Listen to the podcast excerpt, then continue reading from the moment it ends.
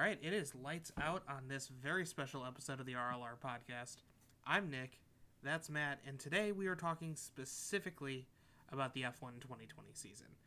I say we're not just a season in review, but we're going to talk about some opinions we have on things that happened throughout the season, things we've been seeing over the past week, and also some stuff that, in the future, 2021, 22, and just anything that comes to mind and our general thoughts for the future of F1. So, want to head into the... It was a really weird season. You want to head into the season review? Yeah, let's do season review. I should also make note, this is the first time that Matt and I are recording together in the same room for this podcast. COVID safe, of course. So let's take a look at the... one thing I want to say first off is, like you said, please excuse us mispronouncing any of these circuit names. We're trying our best, so please excuse us. In addition, this thing, I think, the start of the season in general review, it was weird. It stopped for a little, because of COVID, it just came to a stop. They had to figure out how to be safe, and to that credit, I think FIA and F1 did a great job at resuming safely and figuring out how to salvage as much of a 17 race season, which frankly, when they came back after the coronavirus stuff, myself included, I didn't think they were going to be able to get through 17 races in the season. So that's an easy overview there. Yeah, not to mention the fun that we had with the virtual Grand Prix and the outfits and the costumes. Valtteri dressing as Geralt from The Witcher. We had Leclerc as a banana. And he's never looked better, right? We had Gasly giving his win speech. He said it's never been quite the experience of being able to win and then get up and go make yourself mac and cheese. I'd say usually when you win there's champagne, and he had mac and cheese waiting for him in the other room. So yeah, or he had to go make mac and cheese. It was something along those lines. That was cool to see. I think I tuned into that as well, and that's when we were, we're trying to get into that stuff too with the esports or the sim racing and all that. And I think it was cool to see a different side of the drivers. Obviously, a little bit more fun side than their serious, media, image centric kind of pillars of the entertainment and sport world. So, that was pretty cool to see. But do you want to hop into? We're gonna go over a couple things, a little bit, I think, from all the GPs this year. Yeah, just a little bit on each race. Matt and I are gonna switch off here, so I'll start with the Austrian Grand Prix. The highlights of the race: Lewis and Albon had their crash. Max ended up retiring. Mm-hmm. I believe Valtteri won that one. Yeah, and interesting enough, as we all know, Mercedes is a dominant team, but at the Red Bull Ring in Austria, it's expected that Red Bull shows up and outperforms Mercedes, and it looked like, frankly, I guess a little more specific here, yeah, Max retired, and which, shocker, right? Arguably their number one, it's obviously the number one driver, and it looked like Alex was poised to win the race or do well. And I think within like 10 laps to go, he crashed with Hamilton. Hamilton was quote unquote awarded or given, I think, a penalty for that. I can't remember what it was. That's an interesting, because they say he was awarded a penalty. Yeah, it's a congratulations. Here's 5 seconds off your time. Yeah, so he was given a penalty for causing that crash, but then Alex didn't win, and Red Bull didn't really quote unquote show up that day. Then it was cool though to see Bottas, a different Merc on on top. So it was cool. Yeah.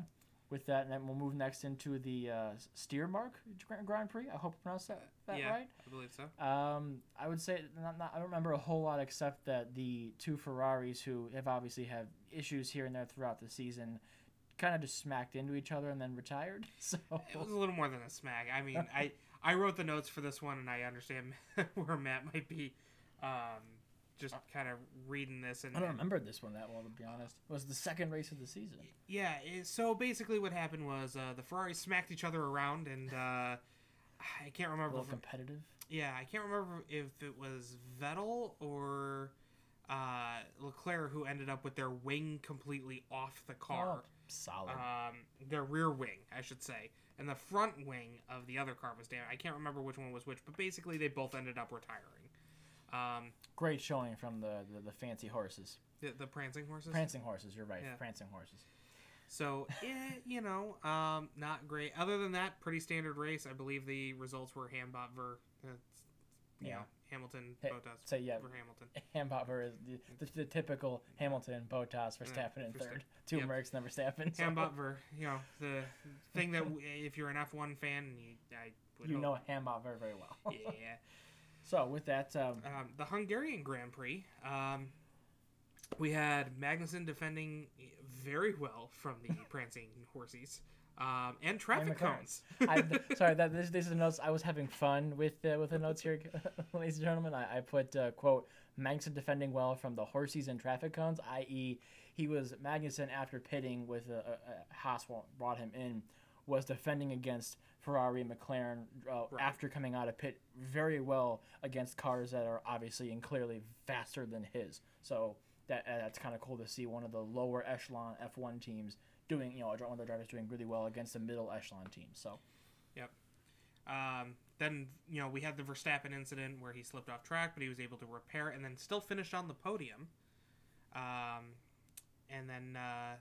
And he broke a record. So that's right. The thing, too, is he finished third on the podium, I believe, behind... I think it was another...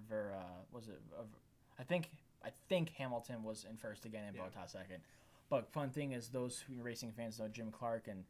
Maybe another episode of a podcast we go into racing legends, Jim Clark clearly being one of them. Verstappen actually passed Jim Clark's podium record with, that was his 33rd podium at the Hungarian Grand Prix. So that was kind of cool. So moving on down, you have the British GP. So remember this season was also interesting because we revisited venues more than once, chief among which we had the British Grand Prix, and then the following weekend we had the 70th Anniversary Grand Prix for F1, also at Silverstone. So at the British Grand Prix, the first one, we had a Magnussen crash and Kvyat crash, and Vettel was that took place over Gasly based off of an incident or a penalty? Yeah. So what happened was Gasly overtook beyond the track limits and had to give Sebastian his place back, which ultimately led to Vettel getting a higher place over Gasly. Then both Hamilton and Carlos Sainz both had tire punctures. Which we don't. I mean, I gotta be honest. For all the hard racing that we see in F1, I don't think we see a lot of tire punctures. We don't really see a lot, but there were some. There was debris left over from it was Kvyat's crash. Probably. That caused the puncture. Oh, we saw a similar thing was at Bahrain, where it wasn't Bahrain, it was Sakir, where we had from the Williams crash, and we had debris on the track and caused we'll get into that a little bit later. Yeah. So I think that's kind of covers that one. Then next we had the 70th Grand Prix, which was the second race at Silverstone. Verstappen won, and it was good to see him winning. Right, absolutely. It's always nice to see a kind of a mix-up, even though it might be the same three people majority of the time on the podium.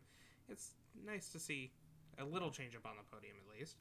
Yeah. And there was some good racing action from Albon and the Mercs. Yeah, so I wrote the notes for this one. I was looking at the highlights, and we saw it seemed like the two Mercedes boys were trading places quite often. There was all arguably 1 and 2. I mean, the Mercedes are best in the field, but at the same time, it's still nice to see those two compete where it's not just Hamilton is always, quote-unquote, better than Bottas. But we also saw a couple good midfield battles, generally good racing. Not anything that stands out, but Albon had some good overtakes. This year was a good year for mid-year battles, though. Well, clearly we had good mid-year battle all year for third in the Constructors' Championship with Racing Point, McLaren, and Renault. So, we saw Albon had some good, shall we say, ballsy overtakes in there, which is nice to see because he's, for all the clout for or against Alex, he is a good overtaker, and that's one thing he does very well. So it was nice to see him exercise that ability. He's good at defending in traffic, too. We saw that a lot in this race as well. Yep. With that, Spanish Grand Prix, Leclerc retired after an engine failure, and other than that, it was a pretty quiet race. Yeah, that wasn't a whole lot that I was seeing. I mean, again, like Nick said, I think we saw some good midfield battle. We saw a lot of good, maybe besides Abu Dhabi, we saw a lot of good racing within the field, a lot of good position trading back and forth. Everything was kind of a interesting Yeah. Everything we can just set Abu Dhabi aside because that was. We'll cover that last because A, it's the final race in the season, and B, because it's the most boring race in the season, so it goes last. And for those wondering, you know, a little bit of a preview of our future, it looks like we're going to be, unfortunately, in my opinion, visiting Abu Dhabi as the last race of next season too. So clearly, the FIA isn't listening to the drivers and the fans and saying, "Hey, let's not finish the season here. It's boring." So we'll see what happens. Anyway, going back. I have a bone to pick with Yas Marina. Belgian Grand Prix. We saw. Oh gosh, I always butcher his last name. Giovinazzi? Sure. And Russell had their big crash that was very grand spectacle, and that was a rough crash. Both drivers obviously okay. Yeah. But good thing, as we saw, George Russell gaining some clout towards the end of the year. If I seem to remember, we also saw this is one of the places that we did see, started to see Russell really coming into his own and really making strides and getting better throughout the season, because we have seen that. Otherwise, frankly, he wouldn't have been offered a seat in the Merc for the second to last race of the season. So.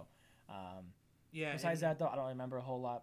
But besides those that happened, that was pretty big. But other than that, it was a pretty standard podium. I believe it was Hambadver again. Next was the Italian Grand Prix. So interestingly enough, I didn't put this on here, but clearly the Ferraris didn't really come out to play in the Italian Grand Prix very, very well. Ferraris didn't really come out to play much this year until we had some. Binotto. Yeah, stepping interesting. Back, but... We saw some improvement when Binotto wasn't there. Conspiracy?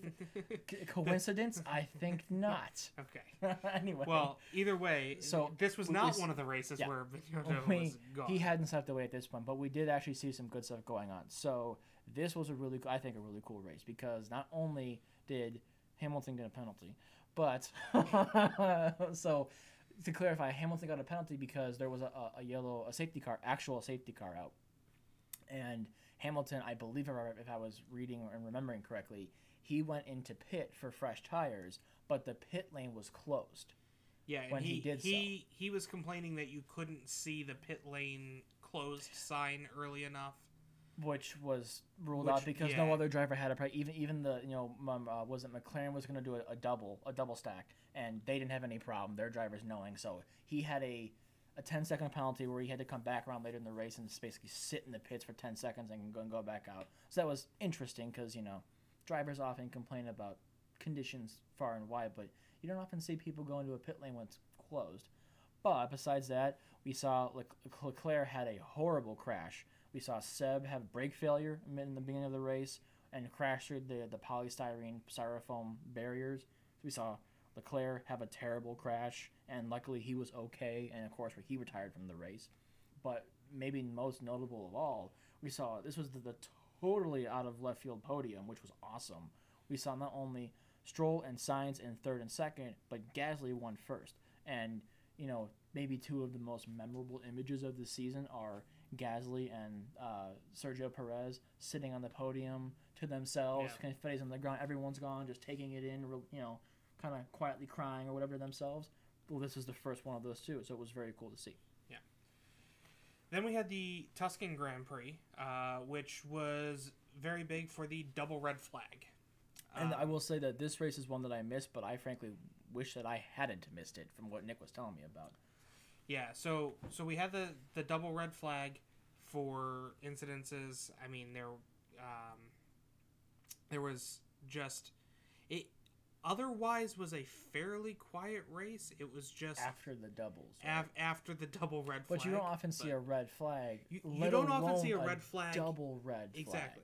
I mean, that's not to mention not only just a double red flag, but a double full standing start restart. Yep. Which the big thing out of this was everybody was concerned about transmissions and the longevity of transmissions throughout the rest of the season, just because a start is very hard on those transmissions. Well, I think starting the engine and starting from stop are the two hardest I mean, for those who don't, who might not know, I mean, to lend any perspective to why from a full stop start, you know, from on those engines, you don't start these things with, you know, a turn of a key.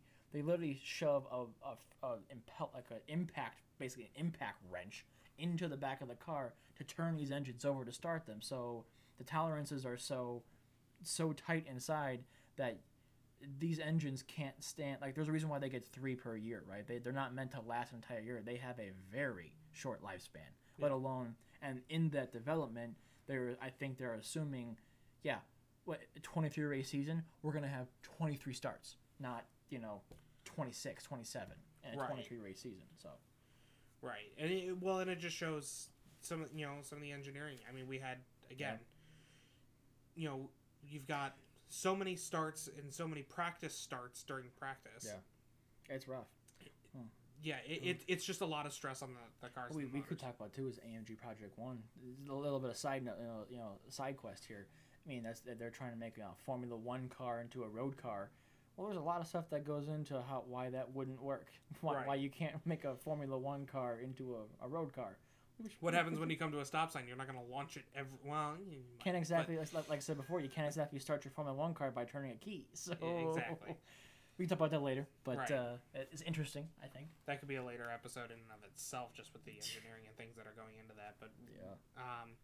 Russian Grand Prix. Uh-huh. On the first lap, Carlos Sainz misjudged the overflow barrier and caused I don't know if it was a red flag or no. That was a safety car. It was a full safety car. It was a full safety car because there was debris out on the track and his car couldn't get back in. Stroll had his crash out with Leclerc, mm-hmm. and Hamilton had a double 5-second penalty for his practices. Is this the one where he was complaining even though, like, in the drivers' meetings things were clearly stated and he still had a problem with that? Yeah, technically it's the second time because the drivers' notes also stated when the pit lane was closed. Okay, so technically, yeah. But I seem to remember we did like one of the podcasts before. You were telling me that he was. I didn't watch the practices that week, and he got penalties for stuff that was clearly known by the other drivers and clearly articulated in the drivers' meetings. Long story short, and I believe we either talked about this on the podcast or. Yeah. It might have been one of our first episodes. I think so, probably. Given the where we are in the season, we're like halfway through the season at this point. Right. So, long story short, Hamilton had his crybaby fest, that I will say, about not reading the notes carefully enough where it said where you're allowed to practice start. He was practice starting at the end of the pit lane, which they considered dangerous, and he got a double 5-second penalty, so a total of 10-second penalty. Yeah. So not something you tend to see, from the world champ, not abiding by driver's notes and the rules and stuff like that. So I mean, obviously he wasn't happy, but I would also argue that you should have clearly known you weren't allowed to do that. So right. Nonetheless, Eifel Grand Prix. So this one, I was looking at this one at the Nürburgring, and I would say that it was interesting for the fact that. We saw something really cool at the end, but all I really remember seeing is we saw a lot of drivers retire. I mean, the Nürburgring is a hard, regular everyday Joes and quote unquote go and can drive on the ring as it's coined, right? It's technically a public road. It is, and we can all, you see all year long both amateur and professional drivers and just your everyday mom and pop people crash. It's a hard circuit, right? It's not like it's not hard. So that said, we saw Ocon, Albon, Bottas of all people, and Albon, Norris, and Russell all retire from that race. Which, I mean, you might expect some of those lower tier teams guys to retire, but Bottas had to retire. I mean, I think it was he lost power, and it was an issue with the power unit or something like that, if I remember correctly. Well, it was the same power unit issue that was coming up. Significantly in Sakir and the Abu Dhabi Grand Prix. Yeah, so clearly it's been a thread for Mercedes all year long, but maybe it started rearing its head back in the Eifel Grand Prix. But a really cool thing, though, was we got to see Ricciardo back on podium, which you know, we're kind of used to seeing him a little bit on podium back when he raced with Red Bull. Hasn't had the blast-off season with Renault as obviously we might have expected, clearly, but we did get to see him in third finish, which was cool again to see him back on podium. I think behind, I'm not sure if it was behind Hamilton Bottas or no, you're right. It would have been Hamilton Verstappen. That's right. My apology. Duh. Right. You know. So again, very cool to see him back on podium. Well, and he won the bet. He got to choose a tattoo. I still don't know which tattoo, if they even got it. But yeah, he got back on podium for his engineer. Yeah, and I'll have to see if we can't see that come up in the news and see if we can't find whatever happened with that. So better keep his word. Yeah. Moving on to the Portuguese Grand Prix, we had the Stroll crash, and then he crashed again with Lando. But then Hamilton had his world record set, 92 wins. Mm-hmm. So, that's obviously an achievement in and of itself. Was that when did Hamilton tie or win? No, Hamilton tied in the Eifel Grand Prix. The Portuguese Grand Prix was his 92nd win. Yeah, that was, you know, he has more wins than any other driver on that day. Gotcha. Well, if I remember correctly, too, we saw an interesting thing with the track. This is where Bottas had broken that drainage grate, and they had to repair it like on the day of. It was a newly resurfaced track, newly resurfaced, but not as the Turkish Grand Prix, yeah. But it was newly resurfaced to the point where it had been resurfaced within the last couple of weeks, which is still never happens for Formula 1. It was the beginning of the season. Yeah, but even so, never happens. But this is where we had the. You know, the correct tires brought out. Which one coming over? I wonder whoever got fired for that at Pirelli. You never know. Pirelli, let us know. We're curious. Moving past the Portuguese, we had the again. For some reason I'm getting all the hard to pronounce ones. So the Romagna Grand Prix. That was interesting. That in the fact that. Gasly, one of the drivers who we saw make great strides in kind of proving Red Bull wrong throughout the season ish. That they took him off the seat too early kind of thing. He was out on lap 9 for a terminal error issue, which you just hate to see that from a guy like him, right? Verstappen also took second, but as in the race, not at podium, near the mid or the end. But unfortunately, as he took second, his right rear tire punctured. He spun and had to retire because I think there was damage to the car. Which, you know, Bottas had a lot of bad luck this season, and Verstappen had some bad luck this season too. I don't think we Bottas's horrible bad luck might overshadow Verstappen's a little bit, but Verstappen has had some bad luck this year. 2020 has just been a bad year for a lot of people. It's been a weird year, and this is also when Albon, again, the last Red Bull out there, had his spin where he somehow totally went in between, I think, the two McLarens and didn't take anybody out, and it just almost like it was perfectly executed. You know, of course it wasn't, but he spun out, and then I think I'm not sure where he finished. It was almost a perfect sub spin. I mean, because more spins for him. But again, not something you want to see from second best team. I'm not sure where he finished, but he didn't. He wasn't out. And then we also saw, again, four of the drivers out, which is just, I don't know who, but I find interesting in a bad way, because you never want to see more than one. But, I mean, three, four, five drivers out is kind of a big deal because there's not that many out there to begin with. And Mercedes won their, most notably, they won their, by points, the I believe this was the race where they won the Constructors' Championship for the 2020 season.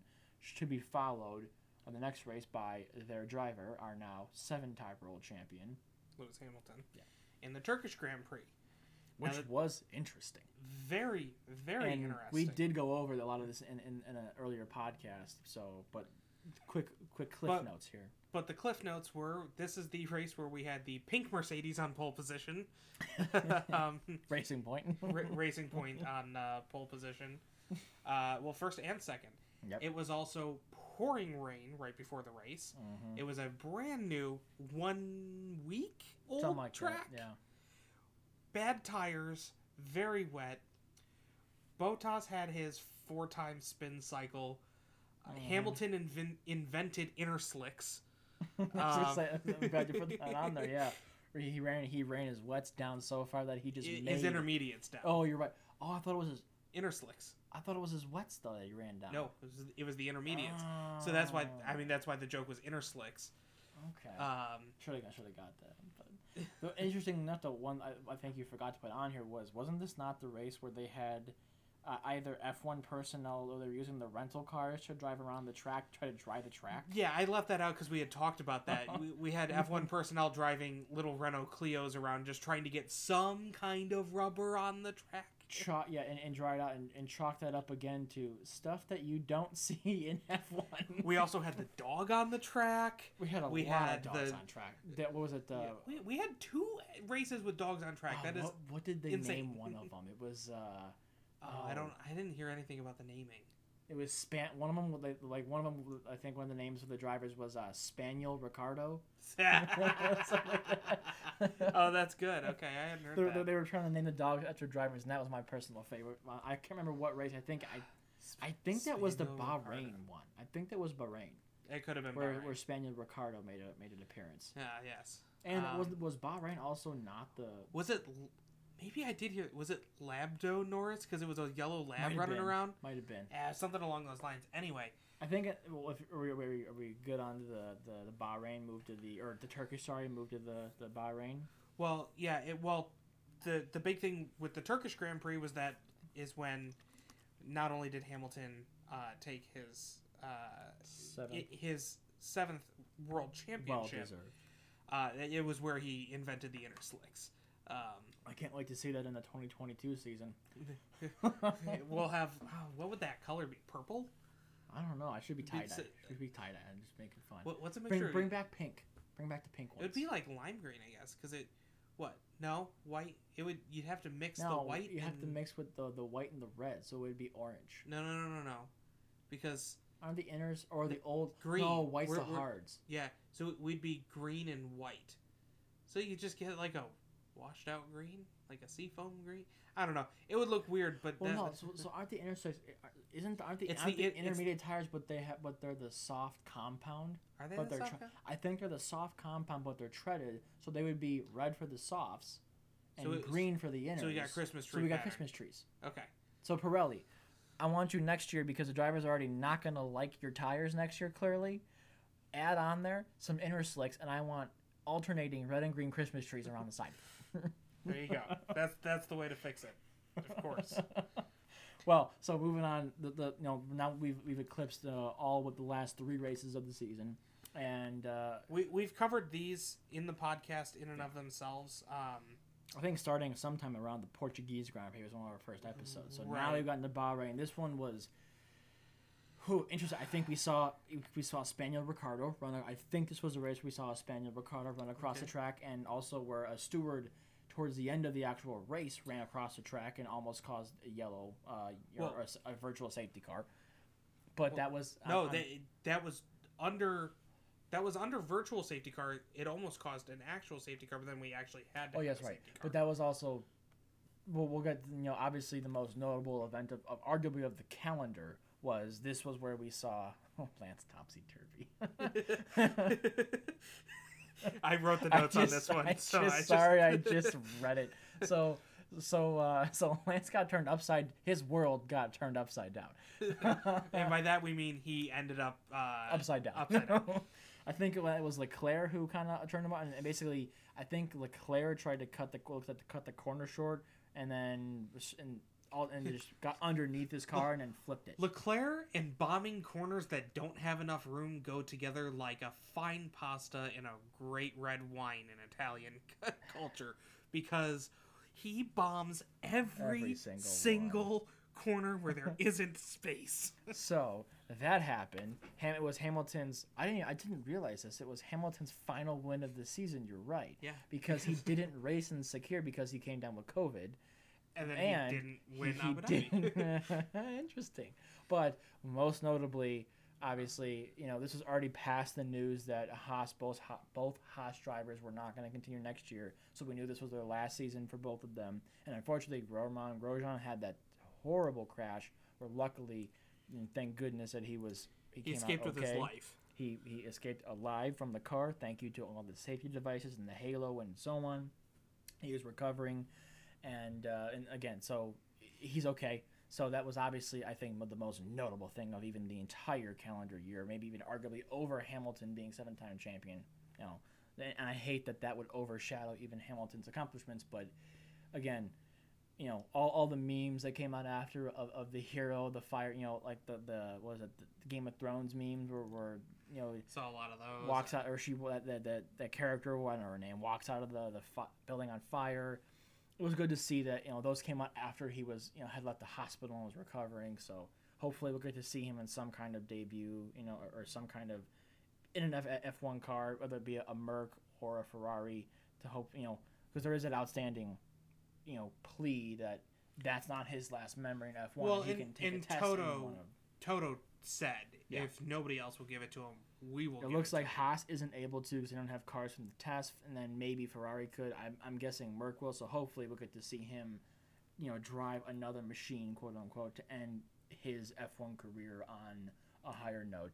But that, you know, was Bahrain, a very interesting race to say the least, which leads us to the second to last race of the year, which was the Sakir Grand Prix. Another time that we raced on the same track.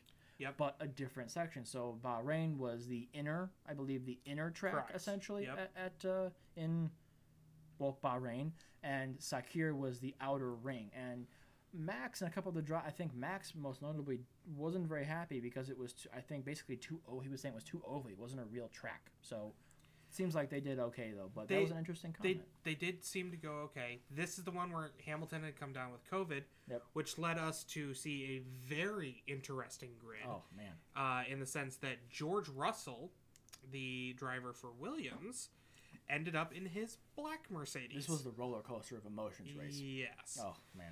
So we had George Russell in the black Mercedes taking pole position. So from one of the last place positions to one of the first place positions pretty much overnight. Yep. Leclerc bombed another corner, took out Max and Perez, but Perez was able to recover and fix his rear wing and actually make a great showing coming back. Last to first. Was it last to first? It was last to first. After he pitted, after the whole Leclerc thing, which Leclerc was penalized for taking out Max and braking, so essentially Perez's car. Perez was last out of the pits. After lap one, he was last, and he came from last to first. That's true. He was also, I think, I can't remember how many years he won as a Mexican, you know, Mexican national driver. It was the first time that a Mexican national F1 driver had won a top podium spot since. Okay, now it's years. Still starting to come back to me, even though this was only 2 weeks ago. It seems like forever. It just seems like, well, one, yeah, it seems like forever, but two, I'm just remembering. That's right, because we were excited for. It was a roller coaster. It was amazing for Sergio. We were excited for Perez. We were devastated for George. We didn't really know how to feel about Hamilton being gone. Mm-hmm. Nobody really knew what was going on with Mercedes and their absolutely botched double stack, terrible. And of course that the next race in the snooze fest that is Yas Marina. 5 seconds and it was done. Textbook double stack. I mean, we were ecstatic for Russell throughout the race because I found myself for the first time actively rooting for a Merc to win. Yeah. Because I mean, I wanted Merc.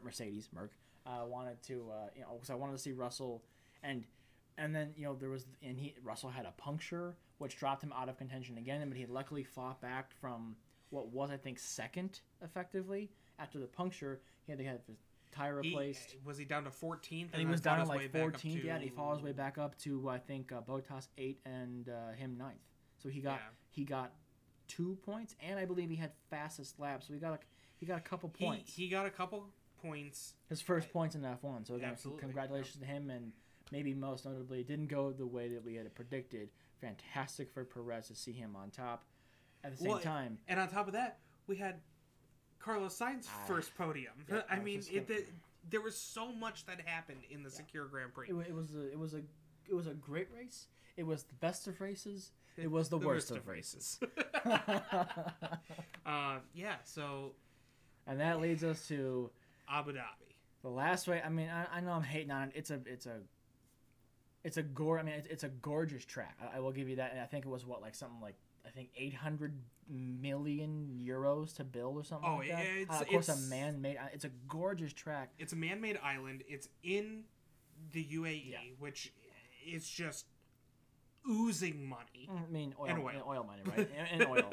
Money from oil. And, it's literally oozing oil, and that oil... I think they're...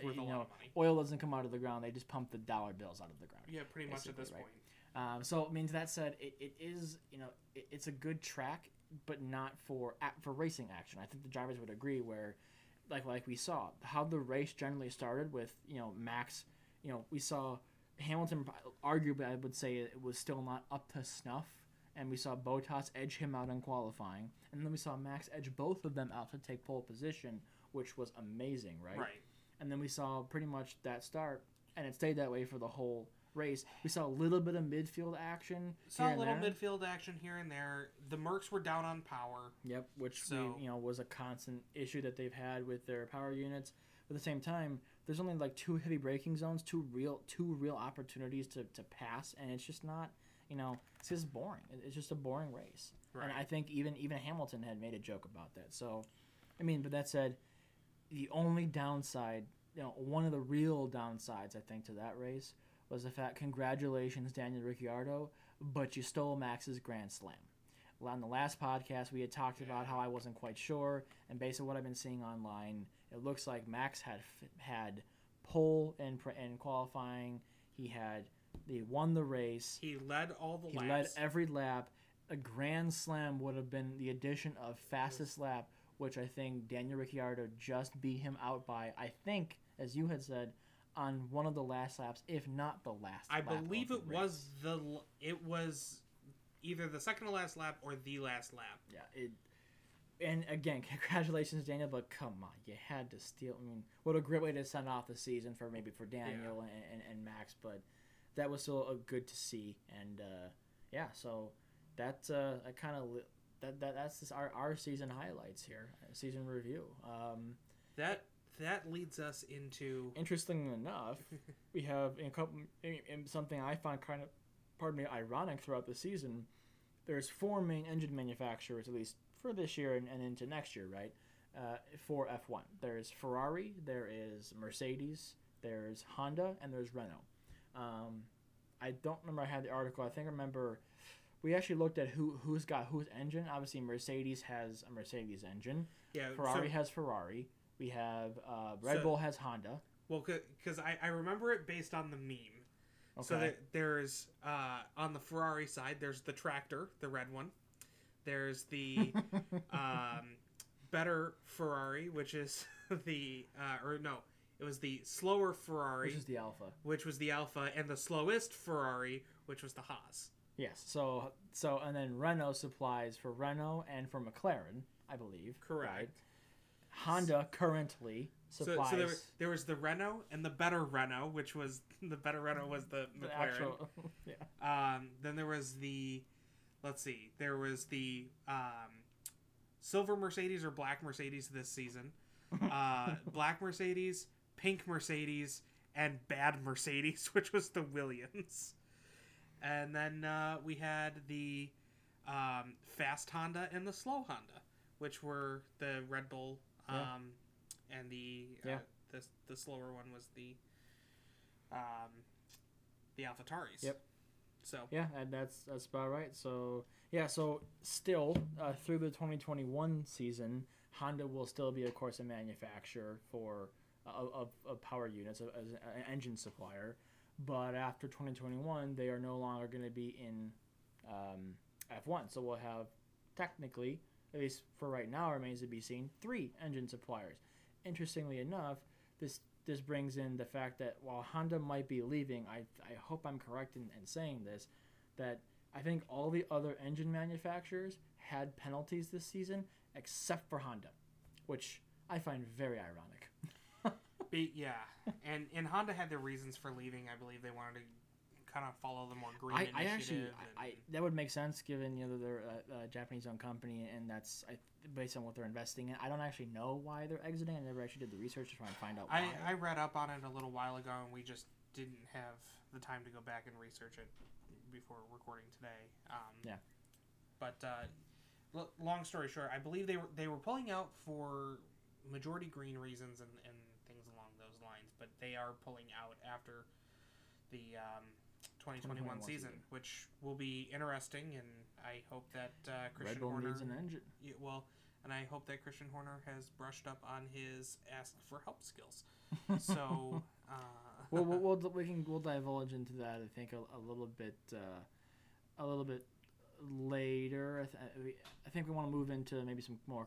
Now we've got the season review over, we've got maybe current events, and one of those current events would be, I'm not sure everybody's heard, there's a McLaren restructure, which has, McLaren has not rather publicly had issues. Yeah, they first announced it back in March. I mean, they've been publicly having issues with the company, and in hard times. The pandemic obviously hasn't helped matters, and MSP was I think MSP Sports Capital is an American investment firm, and they now have a minority stake in 15%. McLaren. It's Racing, the McLaren Group, which that encompasses McLaren Racing, and so on. And interestingly enough, they over 2 years they're going to inject 185 million pounds of equity. And essentially bringing, after that injection, the value of McLaren Racing, which is not just F1, is also in the IndyCar, what they're racing in the States here. I think it was like 560 million pounds is the value of McLaren Racing. When we say pounds, we're talking the British pound, the monetary. I don't know the conversion rate, but it would be more than that in U.S. dollars.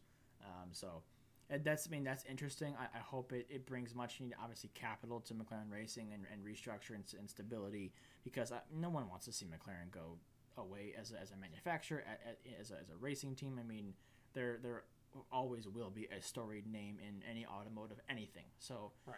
I think this will bring much needed stability. I think it's obviously funding, and just overall continue the future for McLaren.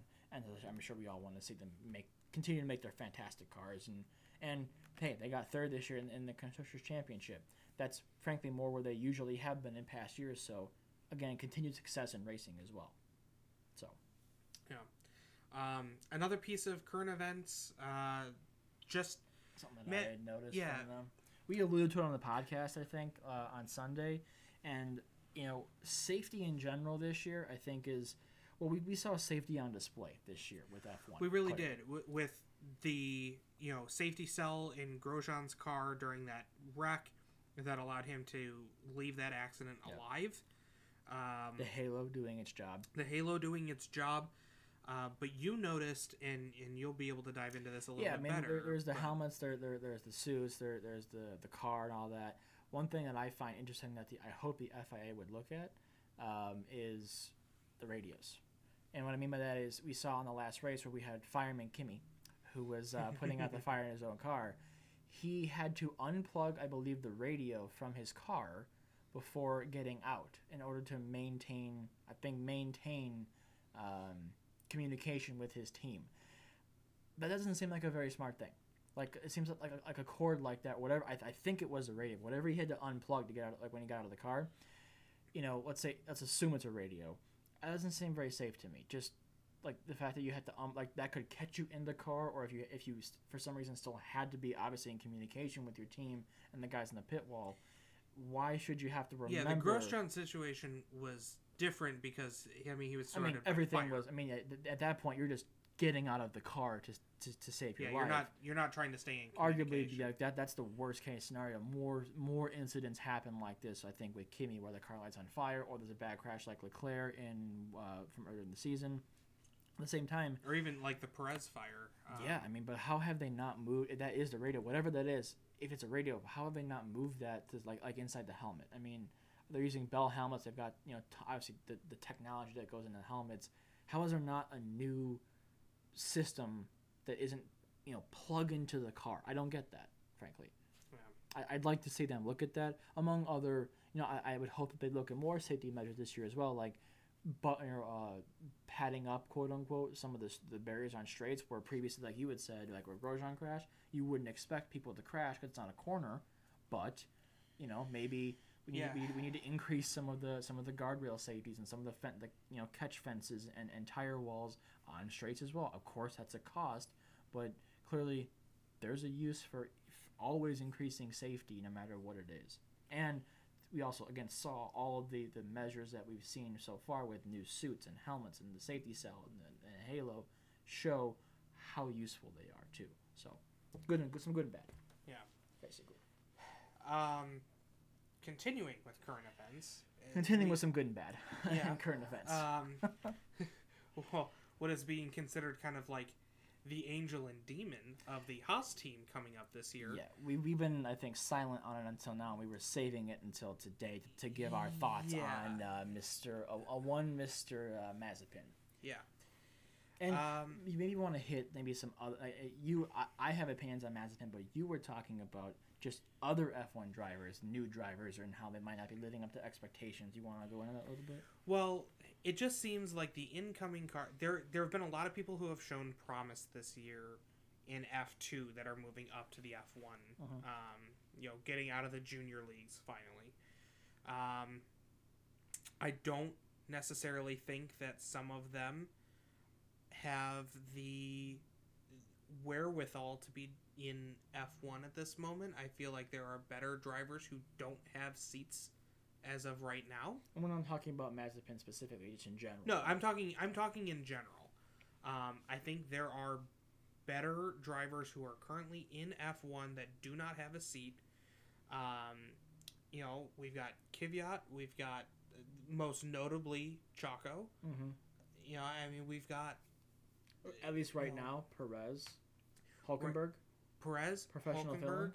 We've got... I don't know the F2 drivers as well. That's one thing I want to get into next year is keep track of F2. Obviously, given the clout that's surrounded F2 and, you know, problems it could cause as a potential feeder for F1. So there are a lot of F2 drivers that... I've been seeing chats online with, you know, specifically Mazepin, if, you know, why him over these other drivers. And you were just telling me that... wasn't Williams that confirmed a F2 driver? No, we have AlphaTauri. That's what I'm thinking. AlphaTauri has a new driver coming in. It was blue. I was thinking it was light blue or white or dark blue or white. I had half of that right. Dark blue and white. I had the blue part right. But yeah, I mean, so we have new drivers coming in. The real big one, and the reason this is in current events and not just talking about drivers in general, is the Mazepin situation. So, yeah, it's... So, for those who might not know, I would assume people would know by now, but just in case, Cliff Notes, he was already given, still has, as far as we know, the seat for Haas next year, pinnacle of motorsports, right? And he was riding along, arguably enough, it was in a Porsche Taycan. So, that's a fun fact for you. But fun fact puts it in a bad light. Yeah, but the car is still great nonetheless. But I think what happened is there was a woman who was in the backseat who was visibly intoxicated, and he had turned around and grubbed her. Correct? I believe, yeah. So he reached back and essentially sexually assaulted this woman. And it was posted to Snapchat and then very quickly taken down, I believe. It was his Instagram story. Okay. So he was videotaping it, did the action. Has since released. Since it's been taken down, obviously, Haas has issued a while ago a statement saying that those actions are abhorrent and it will be dealt with internally and blah, blah, blah, which, of course, people were applauding that statement because it is... Exactly. It is not. They were applauding that they said it was abhorrent. They were upset when as of right now, he still has a seat. Yeah, and I think that's a separate argument. I for one think that I don't know what Haas is going to do, but I frankly don't think it's enough, especially in today's climate. Obviously, maybe we see these issues finally come to the forefront in the spotlight turned on thing like these. You know, these. I mean, frankly. It's not, it never was okay. But we're seeing instances of sexual assault and stuff like that become more mainstream, rightfully so, and actually, you know, being looked at. And I think that Haas needs to do more than just handle whatever they're going to do and handle whatever that is, handle internally. I would argue that given the aura that surrounds F1 drivers and the fact that they have to be, you know, there's one side of me saying that, you know, don't hold drivers to this standard where they can't say bad things or be angry on a radio or whatever, that's just ridiculous. Let them race, and we all have frustrations and all that. But on the same frame, they have a presence, like Hamilton, who has found his voice this season. These drivers are famous. You know, they have a responsibility to act a certain way, whether they like it or not. That is the role they stepped into, and I say, I don't think he deserves his seat for this reason, for this instance, and actually his history. Yeah. So, for those of you who don't know or don't follow F3, F2, and are maybe coming into this not really understanding F1 either, Mazepin is a hot-headed driver. He's gotten in fights with drivers in paddocks. He is an aggressive driver and at times has tried to take people out. And there's an argument to be said that he wouldn't be where he was without his dad literally paying his way in. Yeah, so for those of you who don't know, his father is a Russian chemical billionaire? He's a Russian chemicals billionaire worth something like $7.2 billion. At one point, there was a bidding war for the former team Force India, now Racing Point, and between him and Lawrence Stroll. And we know how that worked out. So arguably, I would argue that if he had won the bidding war, we would have seen, not Lance Stroll, but it would have been Nikita Mazepin in that seat for the purple or pink Mercedes. Sorry, but that to be said, we were doing some analysis and watching some other takes on this, and while I think he deserves to lose his seat for the fact that there are better drivers than him. And this instance, he has shown prowess in his racing career at times, and he has driven F1 cars before and set very quick lap times, showing that as things get faster, he can rise to that challenge. So as a driver, without any other clout, any other blinders on, I'm thinking... I would say as a driver without any other drivers on the track... Skill level, I think he deserves a shot. Yes. However, when he's challenged, I think he spoiled that. Yeah, when he's challenged, he gets extremely hot-headed. Yeah. We saw him in Formula 3 actually beat another driver in the paddock, leaving him with a busted jaw and a black eye. We also saw him, I don't know what race, but it was a F2 race, wasn't it, where he was, I don't know, we'll say anger about something, came smashing into, you know, the... quote-unquote winner's circle, smashed into the number 2 pylon and sent it flying at the number 1 Red Bull driver and almost hit him with it. I mean, yeah, of course, it's a piece of plastic, but it you know what it looks like, obviously. I mean, he's a hothead. I don't think he, on merit, I think he deserves a shot. Driver merit, talent, or in history. I think he deserves a shot, but personally think that he deserves a shot this year when we've got drivers who need seats. I would agree to that. And who are frankly better, who aren't hotheads, who have shown that they might not be as quick in an F1 car, but, you know, neither are some of the F1 drivers now, and you get better over time, ideally, right? So I think there are much better choices. I think he's kind of, you know, opened this door to be, you know, shut out, for lack of a better expression. So, yeah. I don't know. I think Haas needs to do more than just handle it internally. I don't know if we'll actually know what they end up doing, but I wouldn't be surprised if he's removed from the seat and someone else is brought in. I don't think he will be, frankly, because, you know, Haas also needs an injection of capital from probably Mazepin's father, and we also want to see them continue in F1, you know, no matter what. So, you know, the argument could be made: are they choosing him and would stick with him for money reasons over better drivers? You know. The argument, I think, an interesting analysis that we saw was, what if they sign Perez? And he has a lot of Mexican backers, which could probably bring as much capital as is Mazepin's father. So, and then you get a better driver out of it and all-around package. So it's interesting. I'd like to see what happens, but frankly, there's still a lot of time to see. They have time to make choices. Yeah. The season just ended. The next season won't begin until March of next year, I believe, and like mid-March in Australia. So we got time, but we'll have to see how this I think this situation evolves rather. Yeah, I definitely think we've got a long off season ahead of us to kind of go over some of these things. Finally, the last thing I just kind of wanted to bring up was the whole Instagram bio situation. From drivers, though, we've also heard a lot, and a little bit more positive note. Oh, we've seen some argument and some speculation going on about a Verstappen, Bottas, talking about upcoming drivers and so on. By the way, Mick Schumacher, the Schumacher name, returns to F1 for Haas next year. Great to see that. A lot's resting on that man's shoulders, and I think he'll deliver, personally. But that said, we also saw an interesting with articles going back and forth talking about, is Russell going to replace Bottas? Russell has said that he will drive for Williams, but Toto has come in and seems like that is, he's kind of squalled, though, brought rumors back up, quote unquote, and made it possible that despite contracts that Bottas has, Russell could replace him, quote unquote. But then we also saw Valtteri Bottas for a brief moment, I'm not sure if it's back right now, but for a brief moment, take the Mercedes AMG Petronas stuff off of his Instagram bio. Because Instagram bios, see, I had to get that transition in there, guys. I didn't want to just jump straight in. I had it all planned out, so I hope you bear with me there, but because of Instagram bios. And because we're not a video podcast, you can't see me shaking my head and covering my face right now. Speaking of Instagram bios, thank you for that transition after the fact.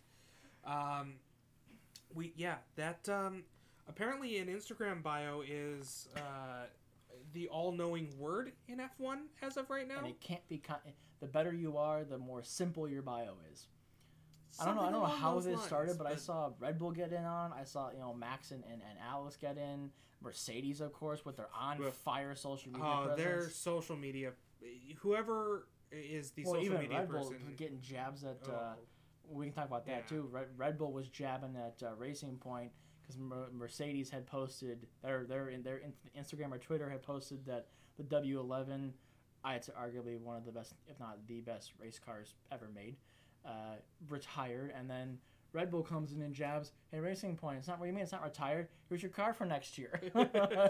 Being that, for those of you who don't know or might be listening to this as a kind of a first-time thing, Racing Point legitimately took... They say they didn't, but it's pretty clear that they did take the Mercedes... 2019 car. 2019 car and make it their own. And it clearly performs very well. Yeah, it clearly performed significantly better than when they designed their own car. Yeah. Allegedly. Allegedly. But apparently, I found this... I like seeing that human side of the argument over Instagram bios and the jabbing of social media. Because, I mean, not just F1, but you see companies all the world over. It's no longer like it to be all the, nice and put together and proper and respectful. You literally see... companies cursing out their customers on social media. Wendy's, I find it hilarious. Wendy's is on top of it. I mean, so it's cool to see that the shade that can be thrown by these companies and it's interesting. And apparently, I thought it kind of cool. A little bit more human side that again, these drivers would like to have some fun. Like Lando and maybe not quite Lando or not Lando. Did you see what the banana suit? What the AMG? Yeah. Did you see what the AMG Twitter admin said in a comment today?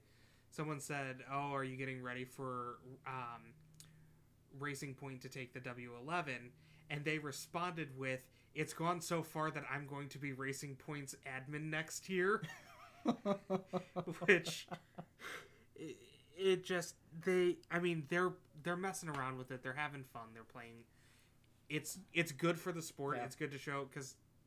It's good to show F1 because it is the pinnacle. I argue as well, pinnacle of racing, but it's always been huge, and probably always will be in some form, but hugely expensive, prohibitive to enter, very snobby and cliquey and political.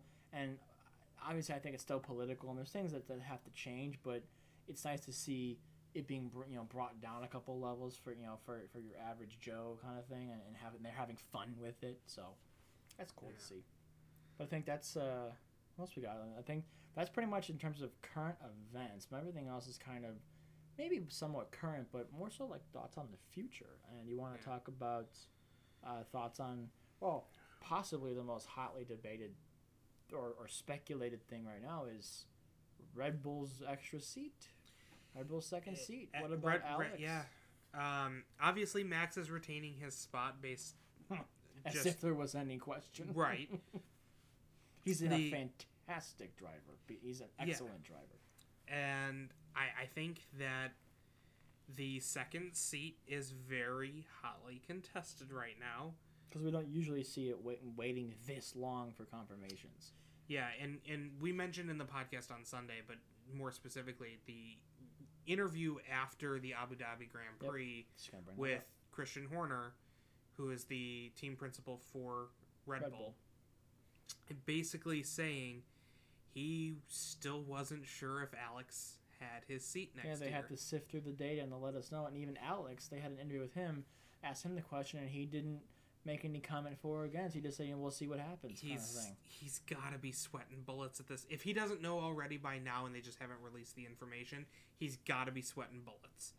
Because I don't think he knows it, because even if they hadn't released the information, F1 news sources, Sky Sports, they'd all know already. They'd find a way to find out. Yeah, that's true. And we haven't heard about that either. So I don't think they know yet. But we're constantly seeing, is Albon gonna have a seat next year in F1? Perez arguably deserves one as well. And are we just waiting for Red Bull to confirm Perez to their second seat? I mean, I think I've said it before. I get it with Red Bull. I think Alex has been such a roller coaster throughout the year that I get why they're taking so long to figure it out. And he had a good showing at Abu Dhabi at Yas Marina circuit. And I think it'll be a hard decision for them regardless. But if you're asking me for my thoughts on the future of Alex and Perez specifically, or the other Red Bull second seat, I think it goes to Perez. I think Perez... Well, they both showed prowess in the season. Perez showed even more. He's got backing behind him. He's got following. He's a great driver. Not that Alex isn't, but I think he's just better. And I think the article I just read the other day is, quote unquote, I think we're just waiting for Red Bull to confirm Perez. Right. You know what I mean? That's my opinion, at least. Yeah. I hate to see Alex. I really would hate to see Alex go. He did put up. He did his best. He absolutely did his best.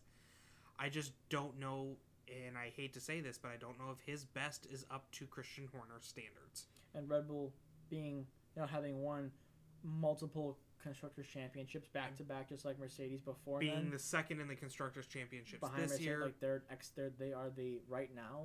are one of their top-tier team, and they churn through their second seat. Max has, for a while, had the first because he deserves it, right? And it's not supposed to be a first and second seat, but let's be honest, it's a first and second seat for every team, frankly. Yeah. I would challenge someone to argue that Mercedes doesn't have a first and second seat. Yeah, okay, it's Hamilton. Sorry, he's first. Bottas is second. Even when their strategy is whoever's in the league gets to call the shots, I get that. But there's still a first and second seat. I mean, okay. Anyway, that's get out of the way, right? Right. I think I've said it before in a previous episode. I'd hate to see Albon leave, Alex leave, but if he does, I get it. He is a good. I'm not gonna say he's an excellent driver.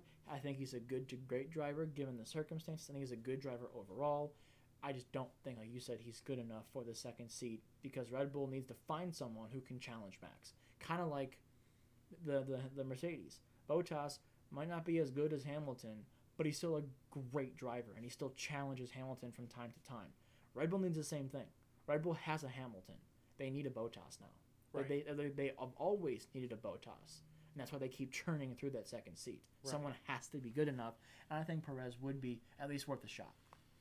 I think Perez in the seat of a Red Bull would be that would be a very, very good combo. I wouldn't say that it would be on par with Hamilton Bottas. Oh, no, yeah.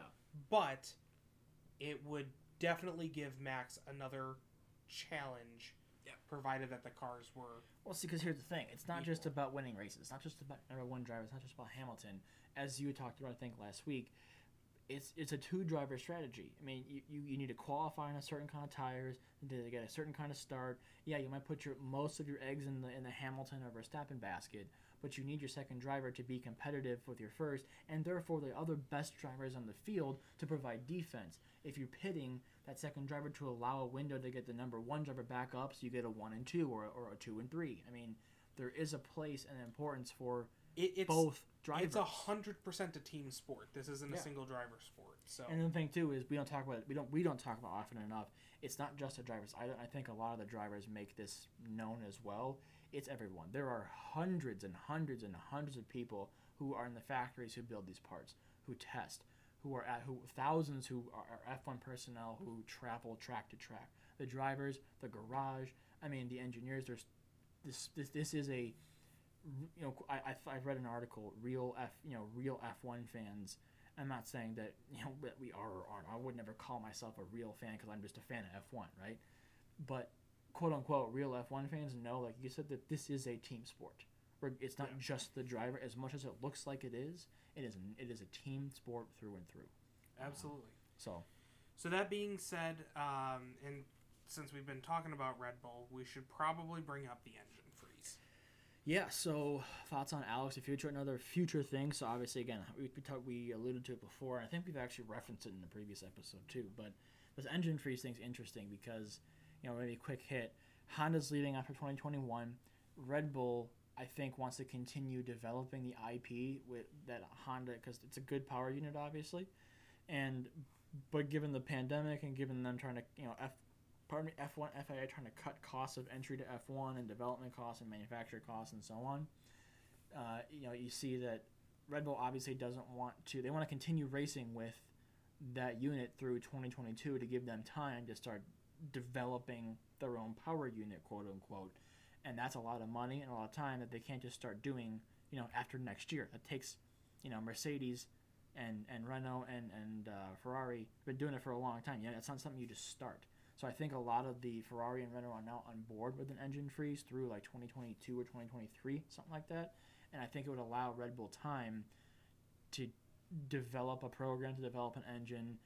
And that way it also maybe will level the playing field a little bit. There's something to be said that if you freeze engine development, you know, one manufacturer might get really far behind another one in terms of when you're like allow incremental development. So they're talking, I think the last thing they have to figure out right now is between Red Bull and Honda, there's two different places where their engines are made. Like the internal combustion engine is made in Japan and the rest of it's pretty much made, the electrical stuff's made in, I don't remember the name, but somewhere else. So that's not an easy just Honda giving it all to them. That's one thing. Another thing is you know, again, what you need some kind of like a help or a crutch that if one manufacturer gets so far stuck behind another one, obviously it won't be competitive and that's not good for the sport. So you need something kind of built in the rules from the FIA because only they can deliver an engine freeze, you know, bring down an engine freeze and so on like that. What I'm getting at, there's a lot of stuff that still has to be worked out, I think. It seems that we're close. I think we're going to get an engine freeze to benefit Red Bull. Toto Wolff's on board. Mercedes and Ferrari is now on board. Renault seems now on board. McLaren's on board. The big manufacturers, all the ones who, frankly, manufacture power units. So seems like we're going to see it. I think it's warranted. But it's going to be interesting. I mean, we're going to have... You know, maybe, well, and this isn't the first power unit freeze we've ever seen. No, I think there was one around like 2005 too, and it's all around like, you know, for emission stuff and costs and so on. But there, even with the engine freeze, you know, in terms of, you know, like general thoughts and whatnot, we're gonna see a brand new car in 2022, and throughout, you know, 2022 and I think in 2025 there's a new engine coming from the FIA, a new, you know, we're currently running a V6 hybrid turbo. They're going to be running a new engine, which, you know, there's always increasing emission standards. And there's so much I think it's going to be changing in the next 10 years here with F1 that there's just too much to keep track of. So we're going to try, I guess. Yeah. We'll do our best to keep you informed. We're probably much like you guys where we might sound smart, but we're we're just fans of F1. We're trying to follow as much as we can. We're fans about with racing, anything, an engine in general. And, you know, we're not experts. We're just trying to follow what we can, whether it be a starship or, you know, or a spacecraft or F1 or, you know, a plane. It's just stuff we like that we enjoy talking about. So I think we're going to blast through these last couple updates with the F1. A couple new tracks next year, at least that we know of. New tracks, team changes. Yep. We're going to give you our general thoughts, and then we're going to sign off on this one. But tracks for next year, we got 23 race season. 23 planned. Race season as it sits right now. Again, we'll see with, you know, COVID and all that, but yep. So some new tracks. We've got we're bringing back the Dutch baby. Nick put that one in there. For those of you who listen to the podcast, know that I go over to my grandparents' house. And she makes a killer Dutch baby from what I've heard. Dutch baby breakfast has been the breakfast of choice a couple of times, and we're gonna see a Dutch track in another. Or I can't remember the name off the top of my head, but it's Zandervoort. Yeah, that's it. It was a weird name, but that's in the Netherlands, and F1 has raced there before, but not, I believe, since 1985. Correct. So that it's going to be on the calendar from 2021 forward, I believe. So it's cool to see that come back. Essentially, a new track. We also have a new track announcement that we know I think it's brand new. It is Saudi Arabia, which is interesting. Which has been extremely controversial. Not as controversial as Mazepin, but it's very controversial in the sense that the. You know, Saudi Arabia has been fairly known to be for rights violations of numbers, you know, different kinds, and I think the question is F1 following, you know, the right things, or are they following the money? I mean, and that, there is something to be said about that, but especially since they're going to be partnering up with the women's racing series, Formula W. Is it Formula W? I think it's Formula W. I don't know. I'll have to do a little Either way, research on that. It's you know, they're partnering up with the women's series, yet they are taking a race in a country where women still aren't allowed to drive. Yeah, I thought that maybe they were allowed now. I could be wrong, but arguably women don't enjoy, I would say, full freedom, quote unquote. And I'm not arguing if that's right or wrong. It's not me to say it's not my culture. I don't live there. I have my opinions, which we won't talk about now. But it's controversial for a reason. So we'll see how that shapes out. Like Nick said, you know, it's set right now, quote unquote. I'd say wet concrete. You know, But frankly, with how COVID ruined the year this year, we don't know what'll happen next year. Frankly, hopefully there's some more stability in the calendar, but you never know. So. With that, I think the last thing would be there's going to be some team changes for the 2021 season, literally next year, not 22 or beyond. Renault is becoming Alpine. Yeah, which is interesting because Renault, a history name in automotive, any racing, technically Renault's last race, I believe, was this year in Abu Dhabi 2020. They will be Alpine next year, so they'll be starting from the ground up as a new constructor, as a new team, essentially. It'll be pretty much, you know, they're going to be using the Renault development. But yeah, Alpine, stuff. For those who don't know or who aren't up on the car community, Alpine is like a specialty brand that Renault has bought. Mm-hmm. It's essentially like how Nissan has their Infiniti line. Mm-hmm. Alpine is a very...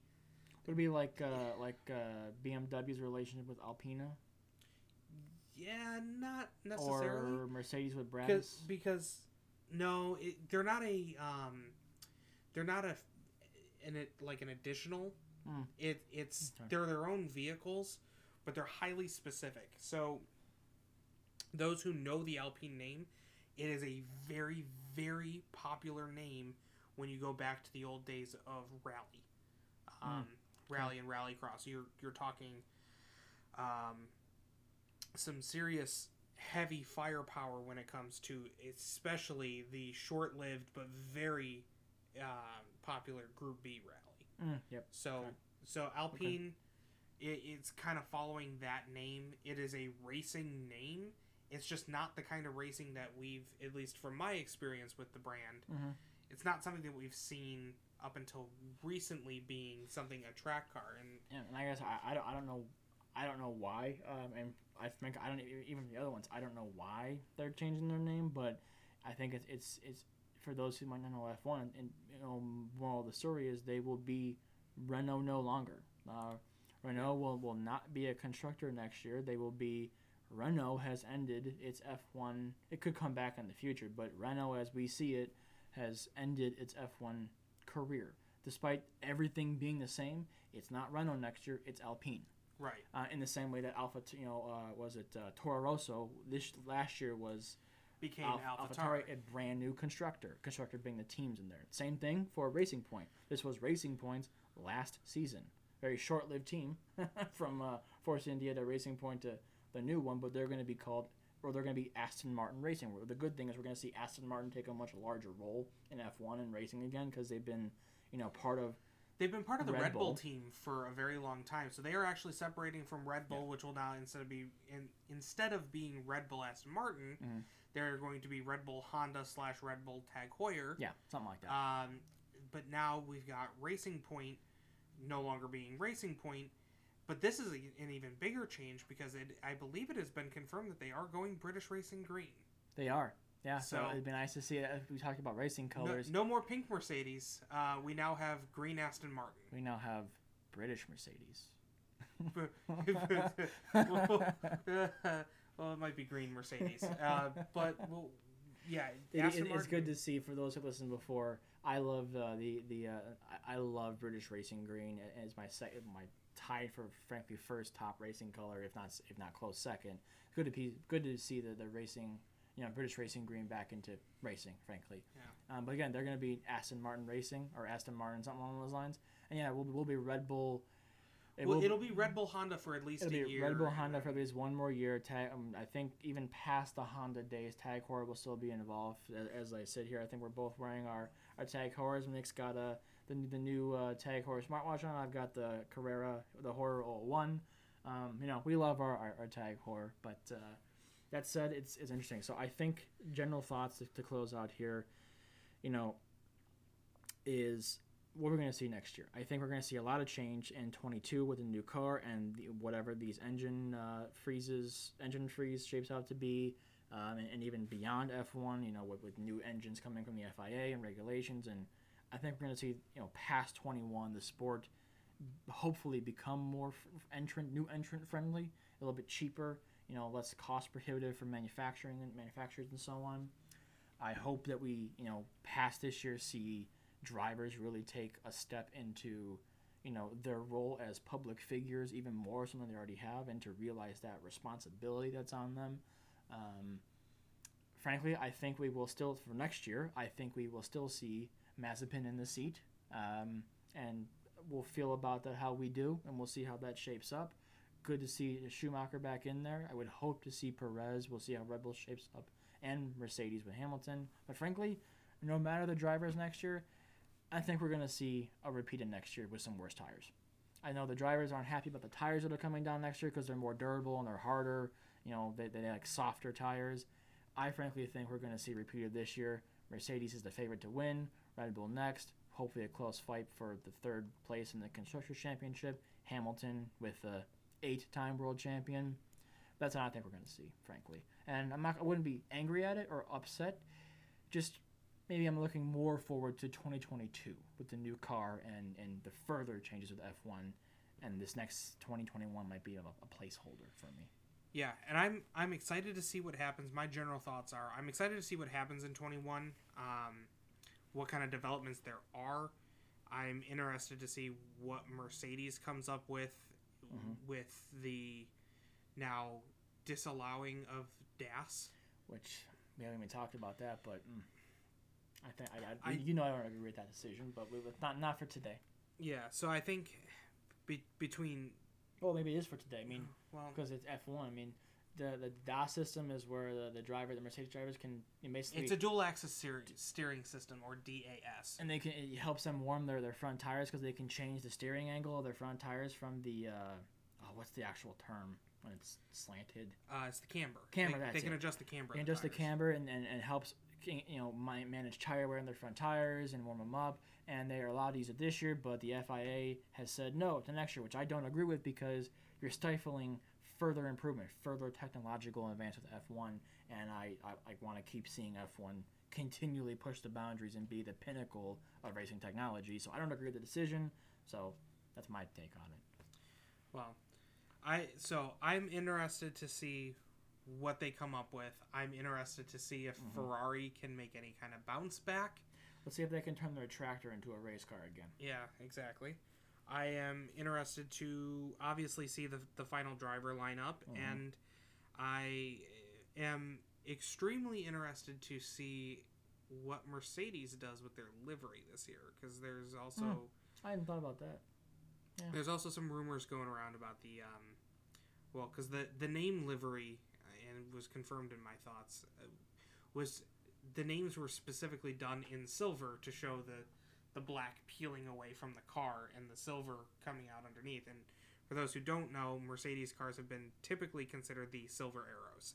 Because, well... They were silver, and, you know, arrows are slick through the air, as they're designed to be, these being no different. They changed the livery for support of Black Lives Matter, and I think halfway through the season, right? They changed the black. Well, the black was just an anniversary. I thought that they changed, or was it the suits that they changed from white to black?